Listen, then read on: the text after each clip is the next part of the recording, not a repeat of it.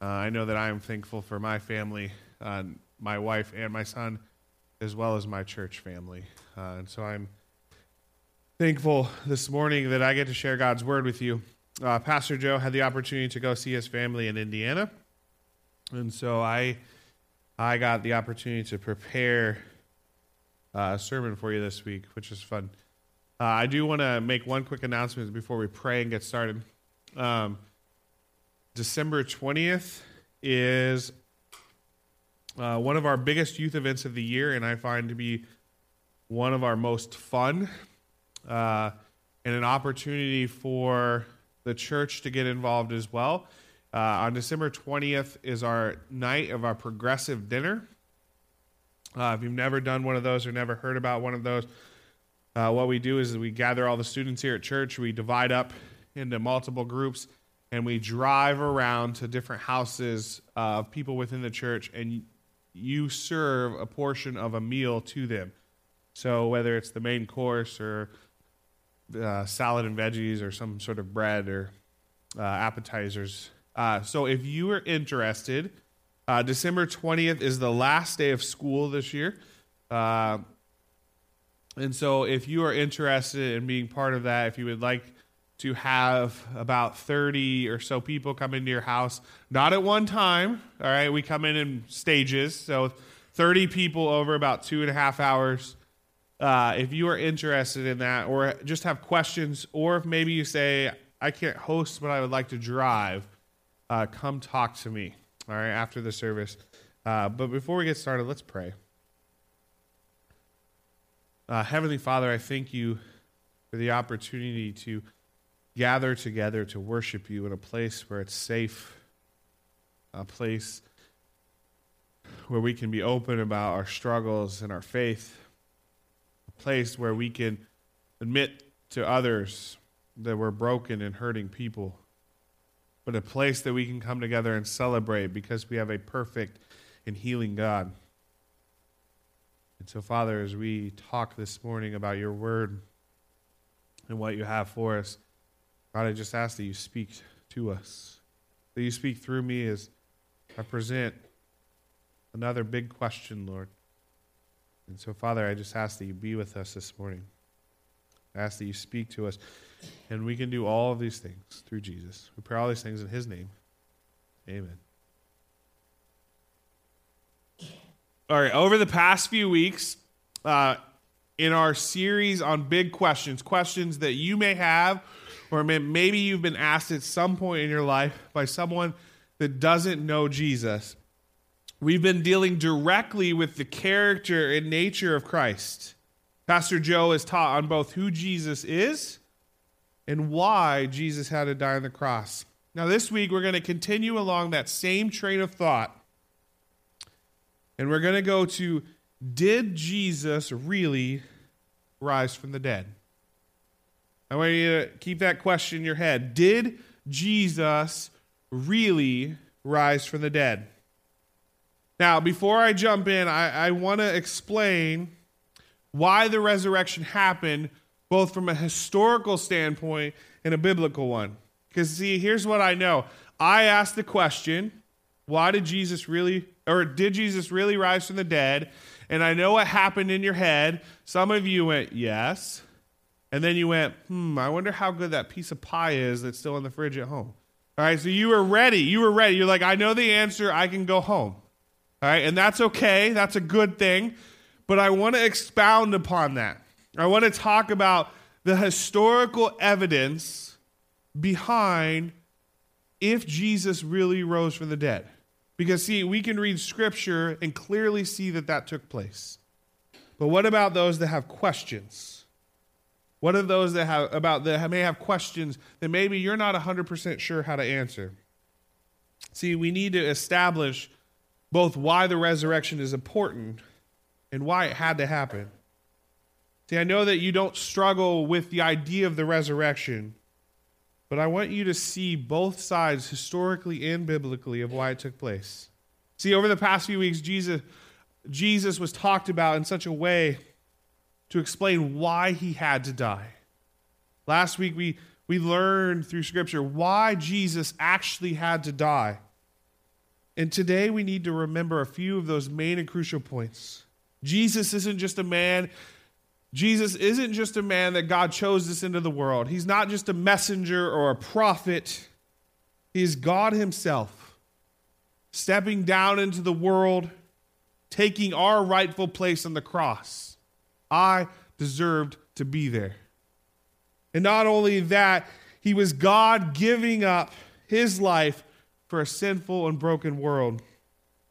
Because of the Father's extraordinary love, Jesus, his Son, was sent to pay the debt for our sin. His death, caused by us, was crucial for us to be able to be redeemed. Now, as we, as we think about that fact, we also have to think about things that Jesus said before his death. Because here's the thing Jesus made some incredible statements about who he was. That's why people followed him, and that's why people hated him. There were so many people that gathered around Christ as he spoke because of the amazing things that he had to tell. And in the book of John, John writes seven statements that Jesus proclaims about himself, claims of his deity. They're called the I am statements. And each time Christ would issue one of these statements to the people, they would listen and they would hear, and there would be two reactions. The Jews would react out of hatred that Jesus would dare claim that he is the great I am.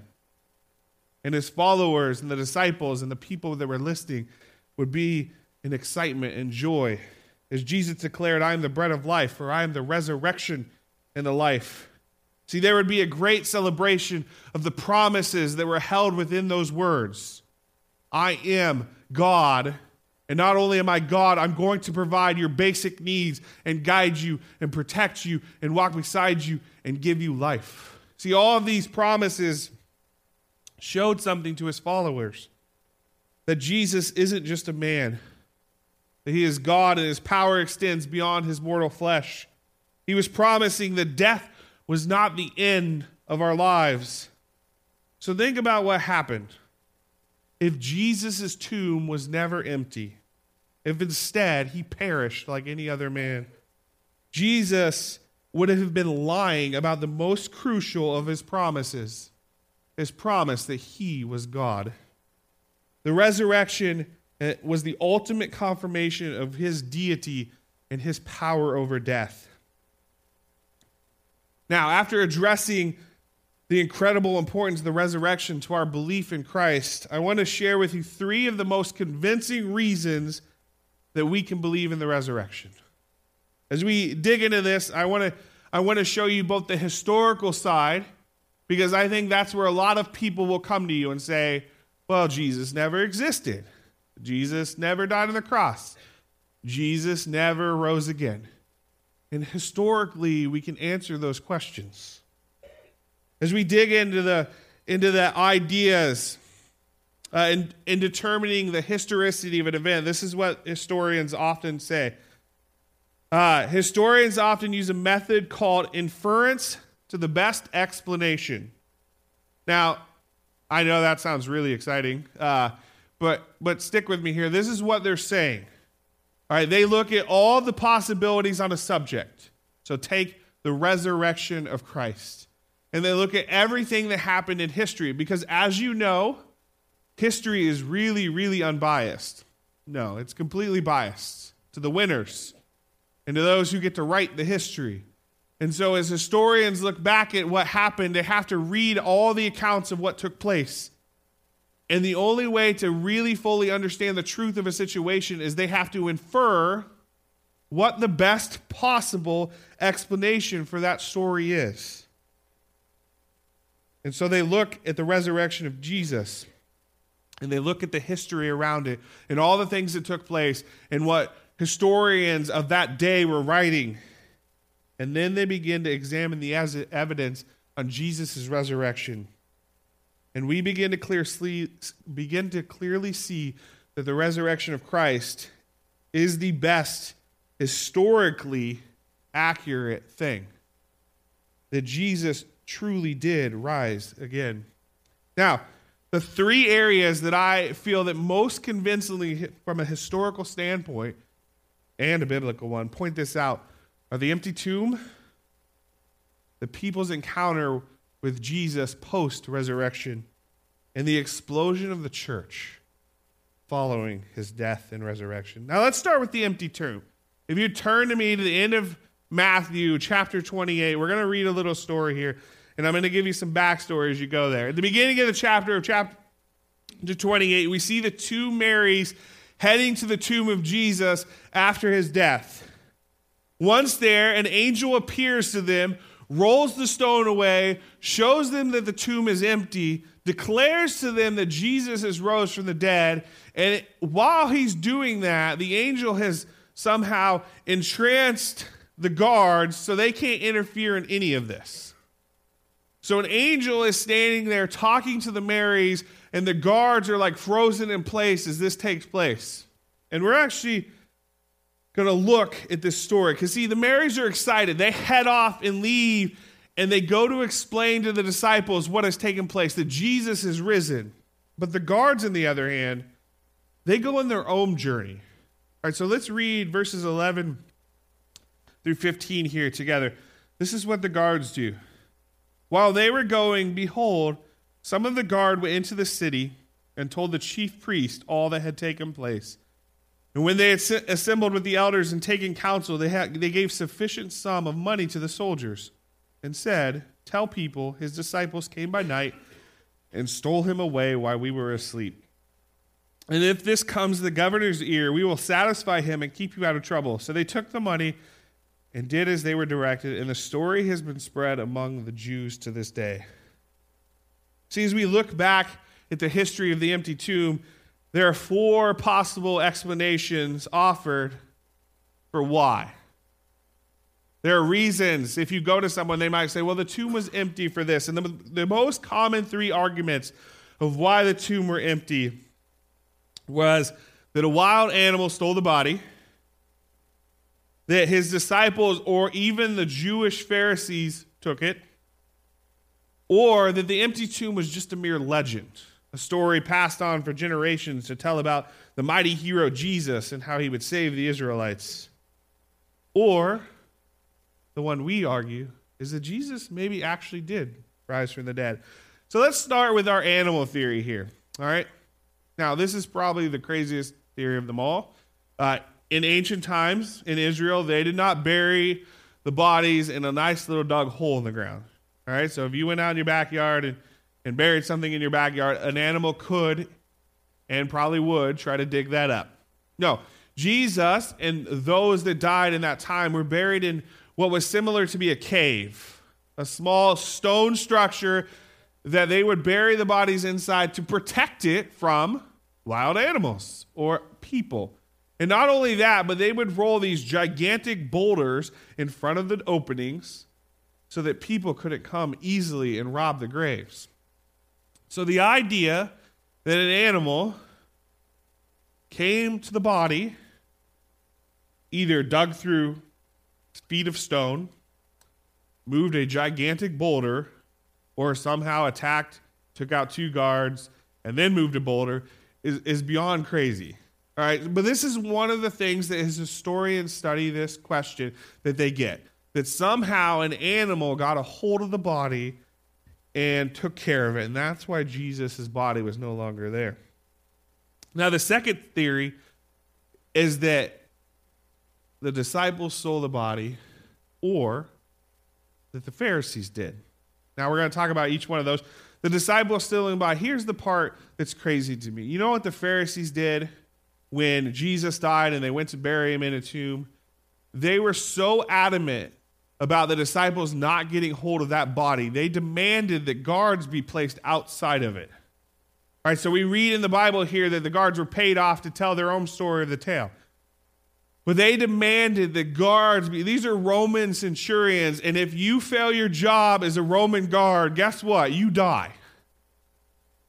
There's a reason they got paid a large sum of money to tell a lie. And not only that, that they promised to cover for them if the governor found out that they were lying.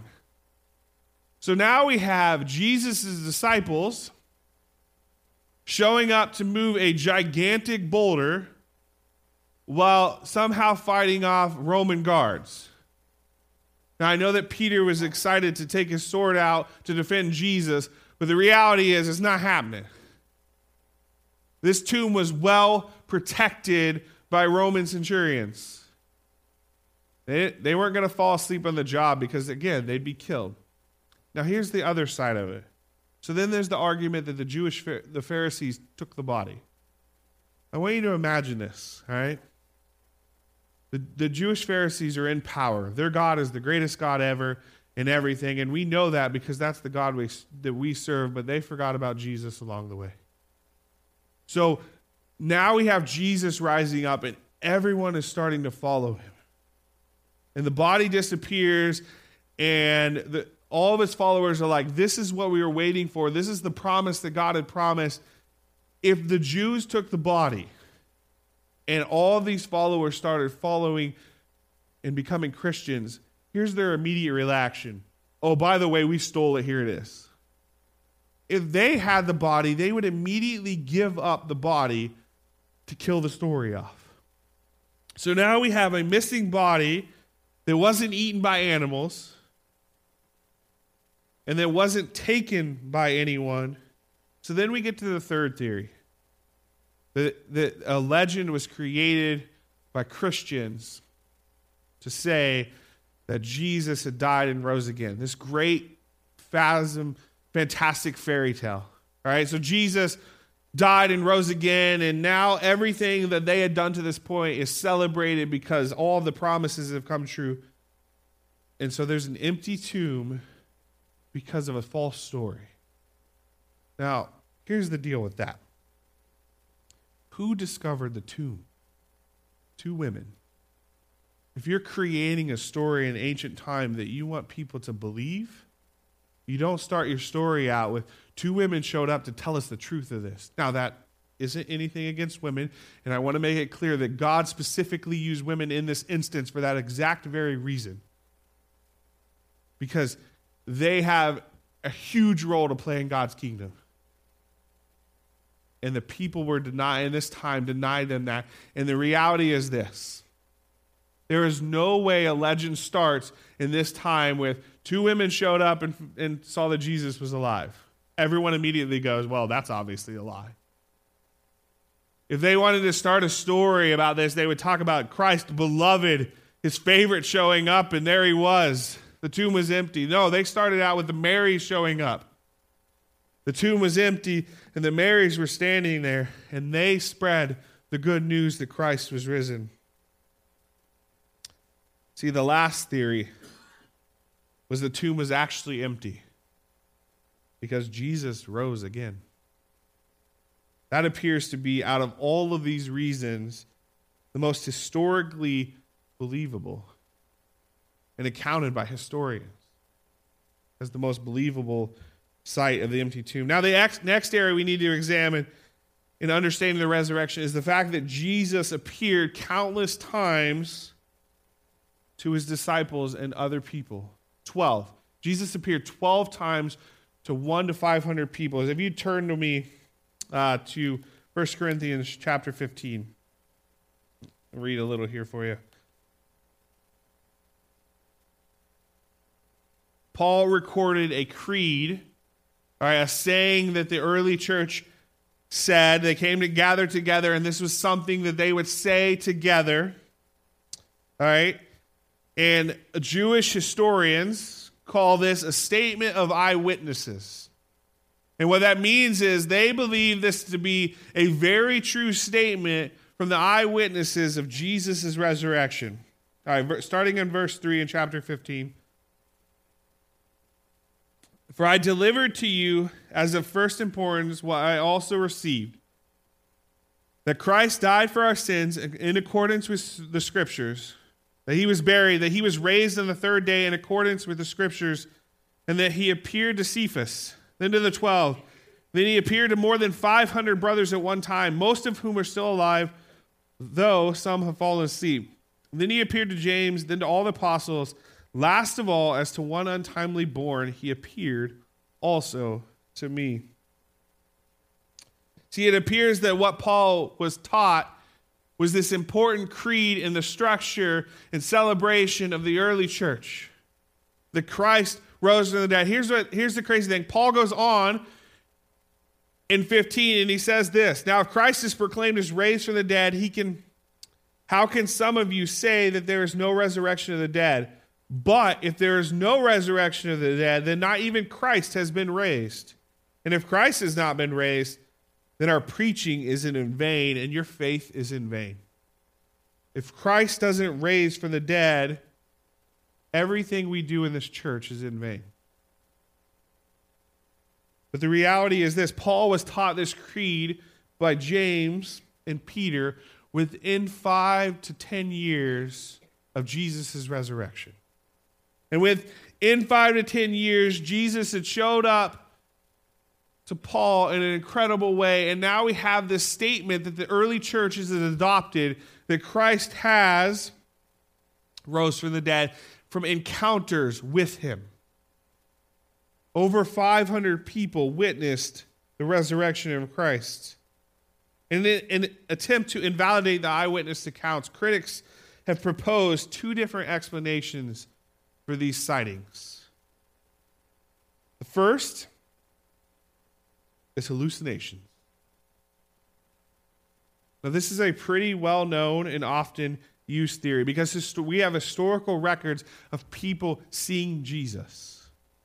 And so the assumption is that his disciples and those that didn't follow him that saw him raised were hallucinating.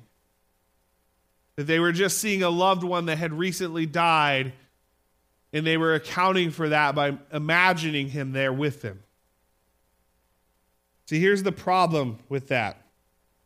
The problem is that hallucinations aren't often very physical. And many of Jesus' resurrection appearances were very physical in nature. See, if you look at, we're not going to turn there, but if you go to the end of John, John chapter 20, verse 27, he meets with Thomas. And what's he tell Thomas to do? Here, touch my wounds. A very physical manifestation if it's an hallucination. Again, on into chapter 21, he sits down with the disciples and he begins to eat. They begin to have breakfast together. Just two of the multiple phys- physical interactions Jesus had when he rose. Now, Jesus had them with multiple people, and I wanted to think about this. Hallucinations definitely cannot explain Paul's conversion on the road to Damascus. And as far as I know, I don't know that I've ever had a hallucination, but as far as I know, you typically can't touch them, nor do they consume food. And typically, what wouldn't happen is if you didn't believe in someone and you actually very adamantly persecuted the people that followed him, you definitely wouldn't hallucinate about him. So the idea of a mass hallucination seems to stretch logic beyond its capacity. So now, if we're not, if the followers aren't hallucinating Jesus, maybe they just lied about it. The second argument is the disciples just lied that Jesus rose from the dead. They got together and collaborated a story that said, Yep, we all saw Jesus, we touched him, we ate with him, we did all of these things. See, the story of Jesus' resurrection was so counter to the culture. It angered the Pharisees and the religious leaders, and eventually cost most of the disciples their lives. So turn with me to Acts chapter 4.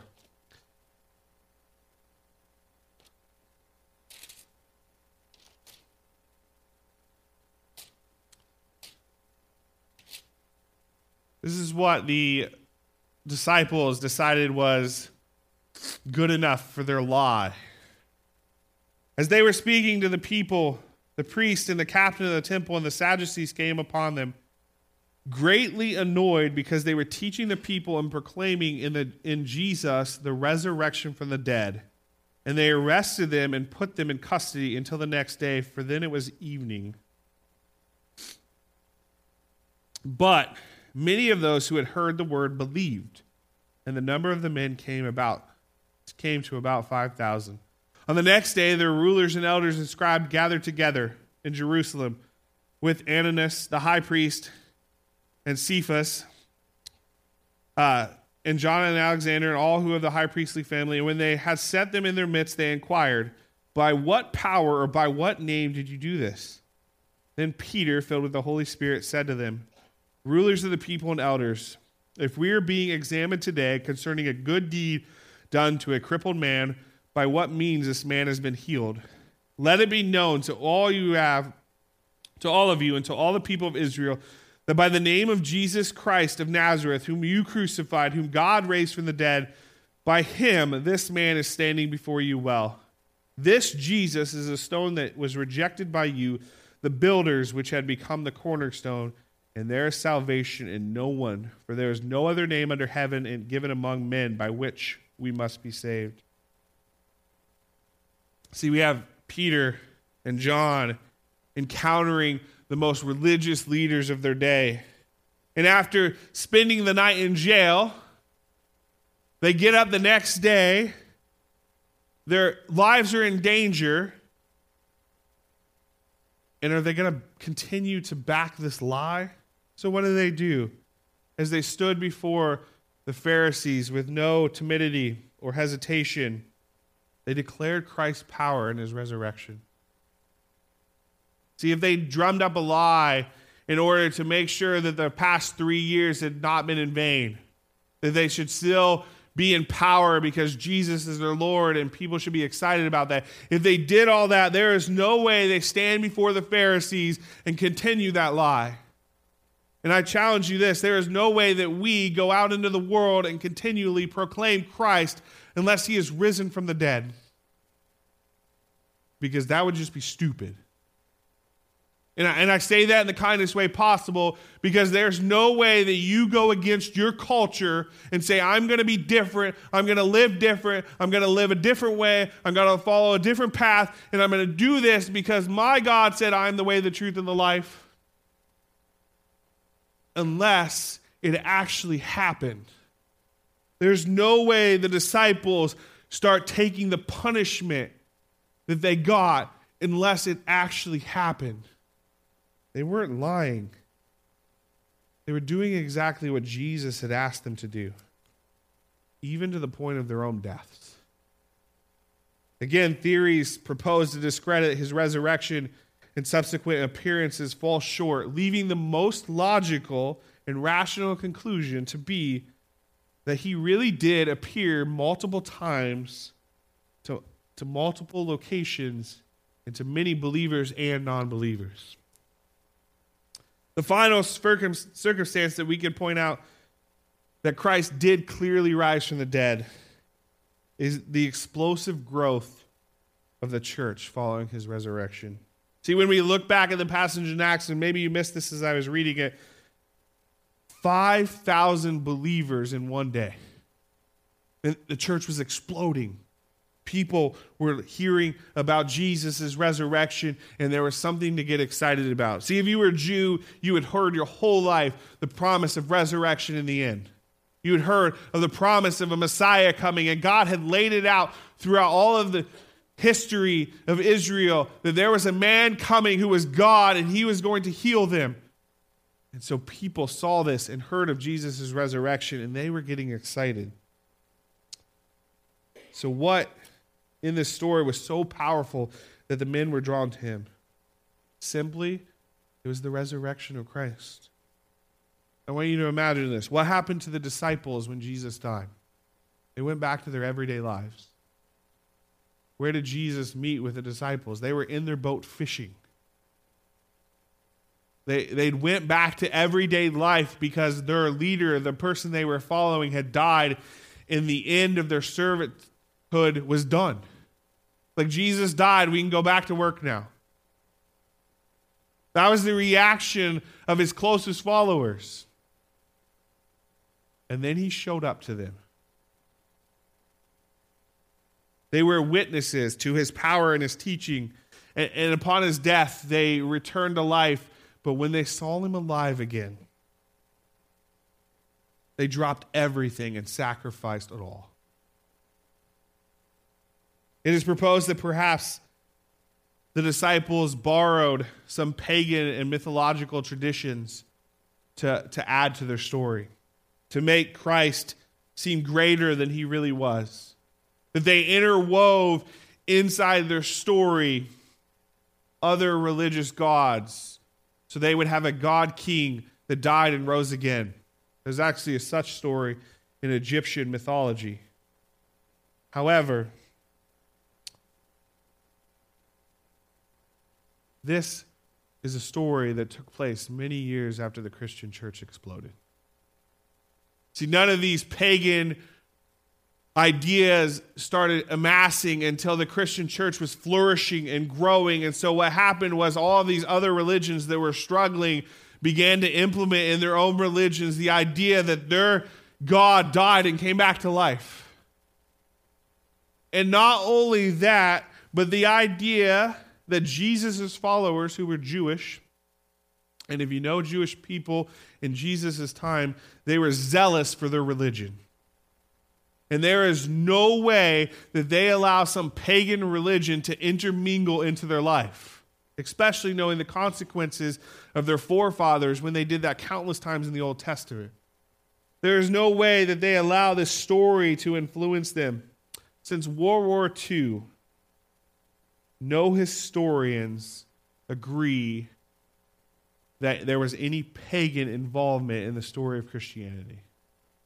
See, they, they've looked at the history and seen who Jesus was and seen all the stories rise up, and every account of a God that has rose again has come after Christ actually doing it paganism was not being interwoven anywhere in Judaism during this time. The resurrection truly mobilized and ignited followers of Christ. The growth of the church in the years following could only have happened after a life altering event the resurrection of Christ. So I need to imagine this because I, I know as believers, we go into Scripture and we think about the empty tomb. And we go, of course it was empty. Of course Jesus wasn't there because God had promised that he would raise him from the dead. And then we read the stories of Jesus appearing after the resurrection and we go, yeah, of course we know that. We, we talk about doubting Thomas. You know, we talk about those stories and their relevance and how it changed and ignited the faith of the Christian church. And we get excited about that. But here's the cool part. As I was studying this and was reading all kinds of like Jewish historians' references. Everyone historically agrees on the resurrection of Christ.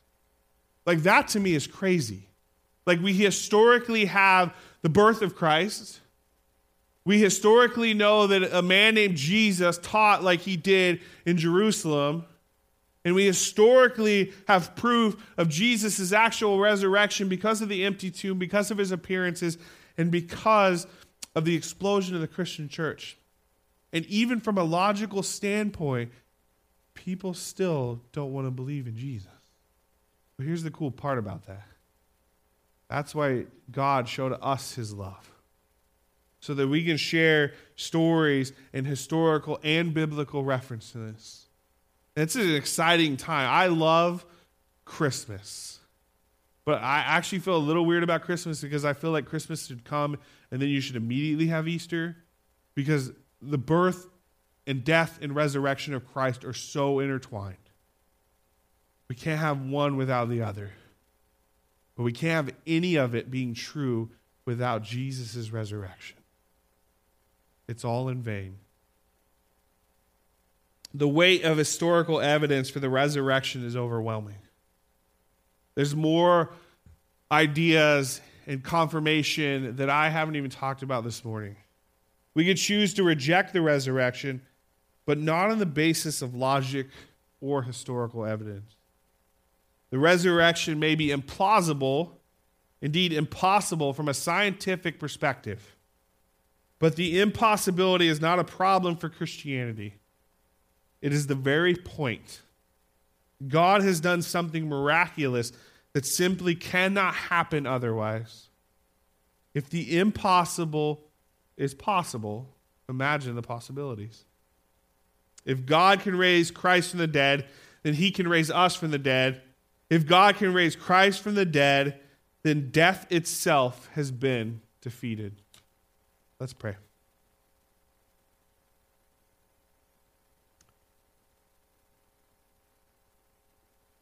Heavenly Father, I thank you.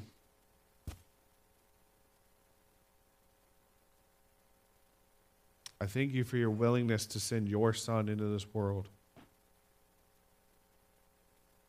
To live like we do, to go through everything that we go through, to be tempted like we're tempted, to live a perfect life, to suffer for our sins, not his own to go on the cross where we deserve to be, but yet he was so willing to die so that he could conquer death, Lord, so that we could have life. God, we thank you for that. As we celebrate and we get excited about the, the coming of Jesus into the world, Lord, we, we think about all aspects of that.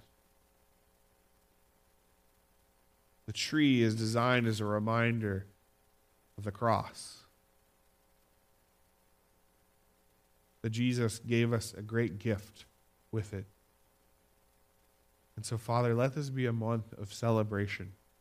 Let this be a month of joy. And let this be a month where we can share this with others. And so, God, as we celebrate and honor you through our worship, through our fellowship, through all the gatherings throughout this month, we just want to say we thank you. We thank you that Jesus died and that he rose again. We pray all these things in his holy name. Amen.